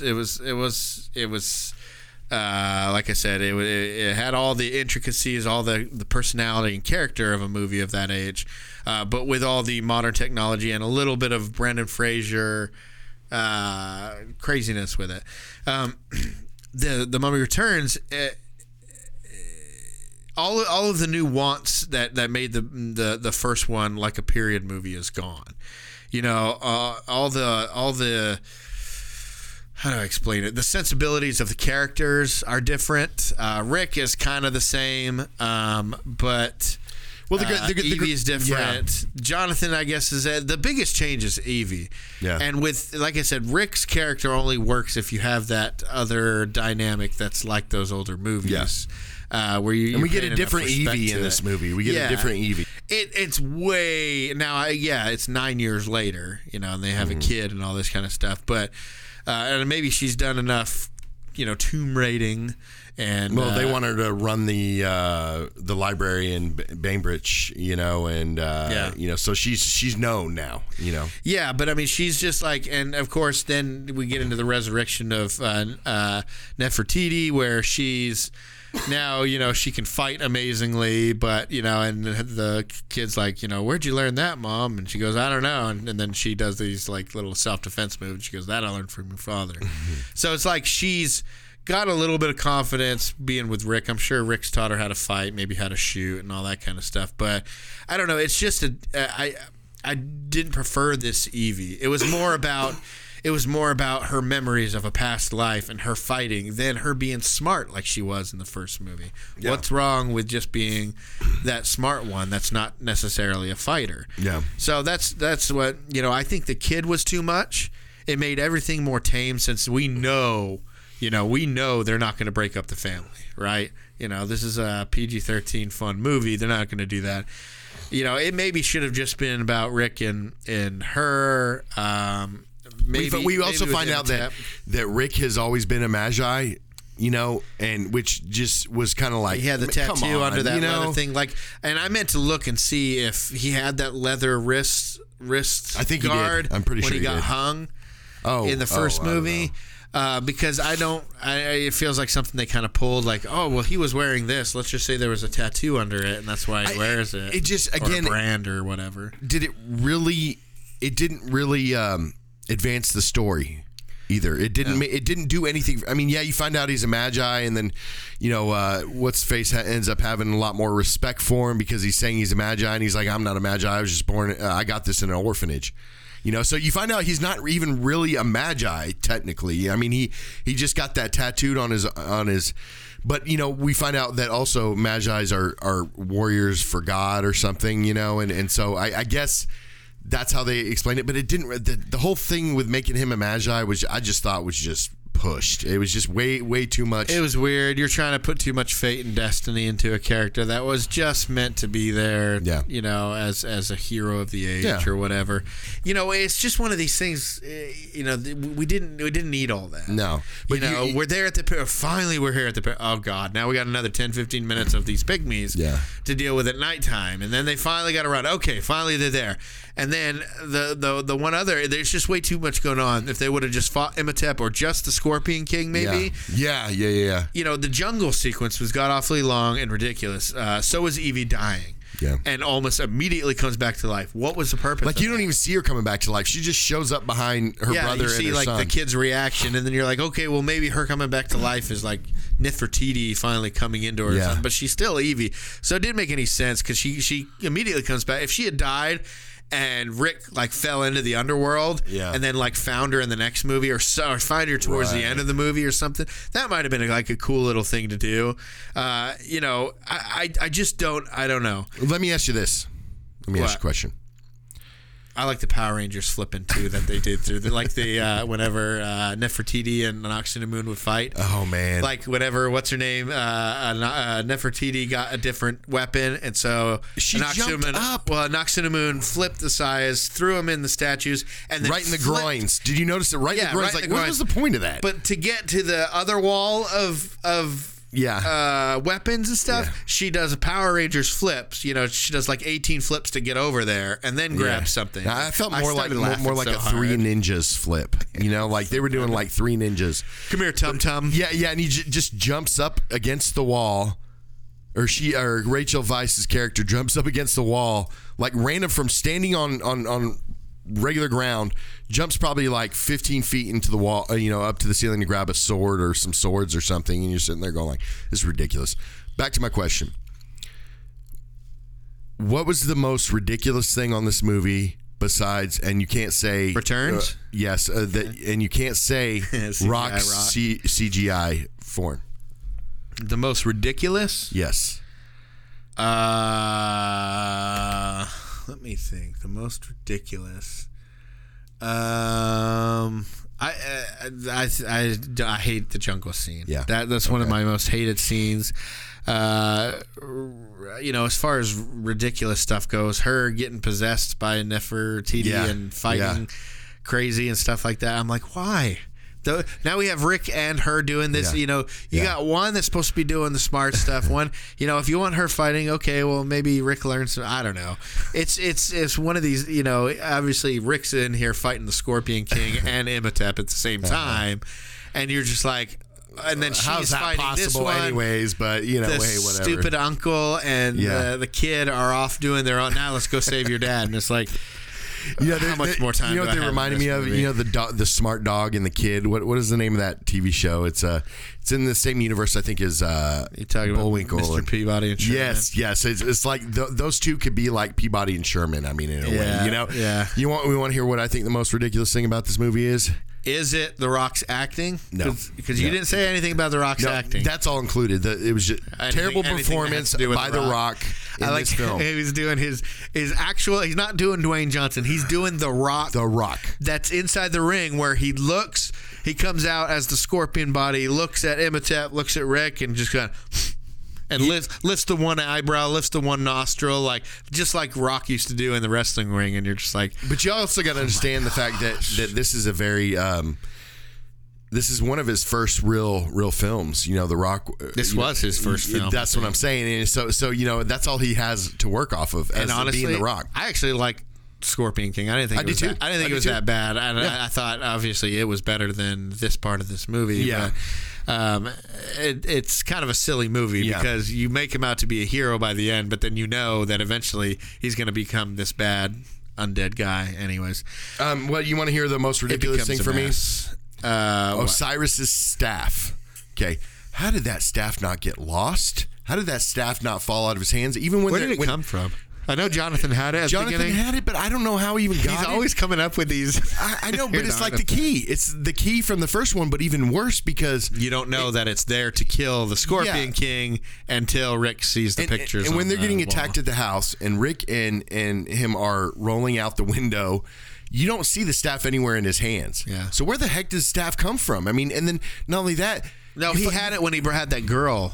Didn't he? Yes, but he left it in the house, and then or he got it knocked away in the house or something. But we probably missed something. Yeah, and you're sitting there going like, this does not make any sense. And then you find out later on in the movie, it's like the most important thing of the whole movie that you have to have this staff. And now everybody wants the staff. Yeah, and even the mummy was like, I don't need the staff, you know. And it gets keep broadened up, and you're just like, okay, I think it's the most ridiculous thing because how did it, you know, they crashed the boat, they crashed the everything, and it's like he did not lose that staff, and they had that staff the entire time.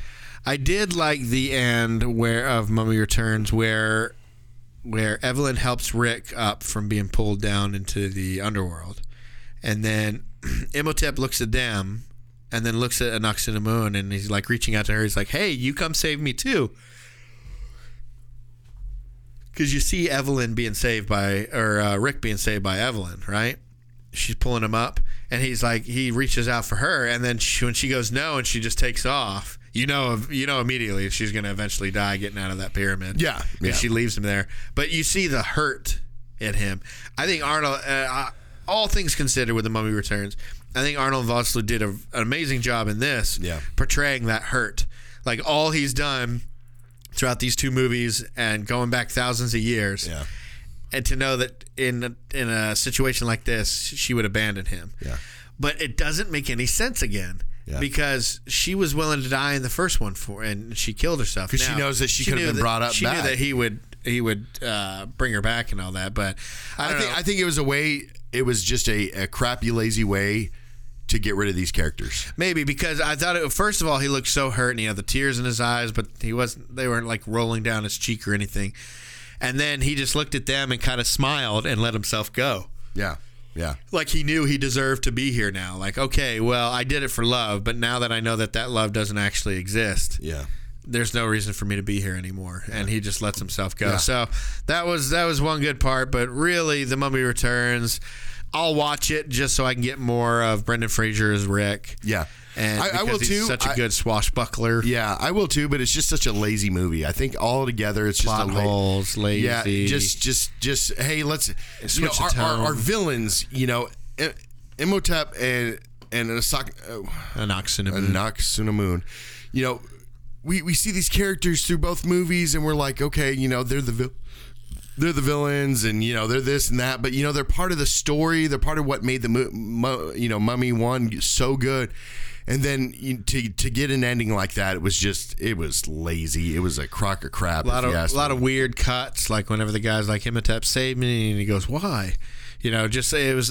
I know it was trying to show you that Imhotep just doesn't care about anybody, but it's weird. It's just weird the way it was done. It was overstuffed. You had Jonathan, you had Rick, and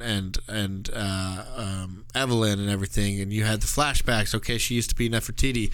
We're bringing back Anck-su-namun and Imhotep. We're bringing in the Scorpion King. We got to learn his history. Now there's a staff that we got to get.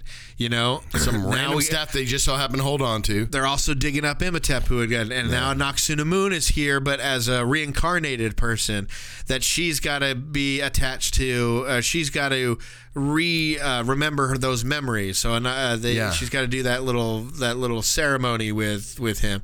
But then they also got to go find. He's got the scorpion bracelet on. The kid does, and they got to go find the place where the Scorpion King is, so that the Imhotep can control Anubis's army. But before they do that, they got to skip around to all these different places, which doesn't make any sense. And then the heroes have to go and find this dude with the dirigible, the air balloon thing, and they get in that, and then the pygmies come, and you have all the people. It's just so there's so much to it, and it's like. It's not a simple story anymore. No, and but the bracelet's like why did the creator of the bracelet let's the Medjai. Yeah, his name was still back. Yeah. Let's let them just randomly let's go to a bunch of different places until we take them to the last place. It's like whoever created that bracelet wouldn't do something stupid like that. It was like you have like. But I mean, don't get me wrong. The one thing this movie did right is the scenery, and seeing England and seeing Egypt and things like that is just beautiful, And again, we say this all the time. It's just that the scenery is a character in this film, which is very, very prevalent in this movie. There's like 5 things going on in the finale. Yeah, there's the dude trying to get the hot air balloon working again. Mm-hmm. There's Anck-su-namun versus. Evie, Nefertiti. And that's only after she's brought back to life. There's Rick against the Scorpion King and Imhotep. There's Imhotep against the Scorpion King and Rick. What the nephew and the uncle are doing. Yeah, Jonathan and everything. They're trying to figure out. Oh, it's a bird. It's a stork, just like from the first movie. Yeah. And the Magi. And what the Magi are fighting Anubis's army out in the desert. And if you want to say that, the pygmy stuff and that whole crew that's still trying to get through the forest. Because remember, I think I'd be more scared of the pygmies than the velociraptors. What do you think? No, I'll take those over the velociraptors because at least the pygmies are small. You feel like you could take them on. Not raptors, do a very good job of it. No, but I mean, at least you'd feel better about it. But I guess I don't know. There's just way too much going on in this, and we've already spent. I feel like already too much time. Yeah. If you guys want to watch this, where did you watch it? On Amazon? I watched it on Vudu. Okay. I watched it on Amazon. I know it was on Netflix a bit ago. I don't know if it is now. I bought it, the series, all three of them for Vudu. So. See, I have The Mummy and The Mummy Returns. It's on HBO if you have that. I have HBO through Amazon, so I was watching off of there. And Mummy Returns is on HBO Max, so you can watch that there. But we recommend The Mummy, 1999. We do not recommend The Mummy Returns. Watch it if you want, to see a story continue. It's not a very good one, but it's not terrible. I still prefer Mummy Returns over Tom Cruise's 2000. Well, in all these movies, The Mummy? Yeah. I can't remember when it came out, but I did not like that movie. It was so boring. Like the one good sequence was the plane crash. The plane, that's it, and that's what they showed in the trailer. So I mean, all you have to do is go watch the trailer, and it could have been such a better movie. You saw the better part of it, but yeah, but John Hannah and Brendan Fraser were the only ones that were in all three movies. I didn't know that because I haven't seen part 3. Yeah, but the brother is actually still in that movie. Like I said, the movies do not work. Rick does not work if you do not have Rachel Weisz. Yep. But anyways, we recommend The Mummy, 1999 version. I would say, the original Mummy, I mean, that's one of those classic movies, 1932 Boris Karloff. It's not exciting. It's not a adventure, fantasy, action type of movie. It's more of a old school horror, which nowadays is not that scary to many people. But anyways, we suggest watching the first Mummy, not The Mummy Returns, but watch it for a full experience together. I just think that The Mummy was such a great movie that was definitely needed in the late 90s, because if you look at it, all the superheroes, the action heroes that came afterward were a lot like Rick, because you have like this goofy but lovable type of guy who is a badass, but he can kind of be goofy and silly sometimes. You got that with mainly like a lot of the Marvel, the superhero movies. This was like the last real action hero that didn't have that. This wasn't like part of a superhero universe. Because then after this, we had the X-Men and Spider-Man, and it just continued with people with superpowers, strong with powers, whatever. So I'm tired. I didn't get any sleep. But anyways, it's a really good movie. It's a movie that it kind of gives you a sense of how movies were back in the 30s, but it's it has today's technology. Some of today's actors and all that. Please watch it if you get a chance. It's a really good movie. If you like just fun, like Indiana Jones, National Treasure, those types of where you just have fun. You don't have to get into think too much or whatever. Definitely give this. Do you agree? Do you enjoy this movie again? Was it as good as it was the first time you watched it? It's good every single time. It's all good. It's all good. You're like, stop asking me questions, man. It's all good. Yep. Let's wrap this up. Well, not necessarily. Hey, and just we want to let our audience know that we are taking donations of dictionaries and thesauruses for Matt, because he has a problem with this episode with issues of inserting words properly. What was it that you were having a problem saying? It was two different episodes. If we donate them to Matt, then I'll use them too. Okay? What was the word though? It was something you had, and you tried to do it again, and you messed it up. I know. And I was like, man, you have a real tough time saying that word. I can't remember what it was. Okay, so let me rephrase this. We both need donations of thesauruses and dictionaries. Look, man, please. I'm just tired. Unusually. Is that right? Unusually. Let me check my thesaurus. Unusual. Maybe there's another word. I don't flipping know. Whatever, man. You can find us on all our social media at the Post Credit Podcast. We're on Twitter as the Post Credit. Our email address is thepostcreditpodcast@gmail.com. I can't talk the rest of this episode. Man, shut your face. Our website is www.thepostcreditpodcast.com. If you guys want to get a hold of us, please let us know. If you watched this movie, if you enjoyed this movie, if you have any intentions on watching it. We got one episode left, which is our season finale. I thought about doing a second one, talk to you about it, but I'm pretty sure that we're just going to do our one season finale next week. I'm pretty excited for it. It was my favorite movie as a child, at least until I was in my 20s. It's a stupid, stupid action movie, but I love it. It's amazing, and I can't wait to talk about it. But yeah, if you guys want to get a hold of us, we're on all social media, our email, or our website, and we're also on YouTube. We appreciate you guys listening, and we'll see you next time. And throw me a bone.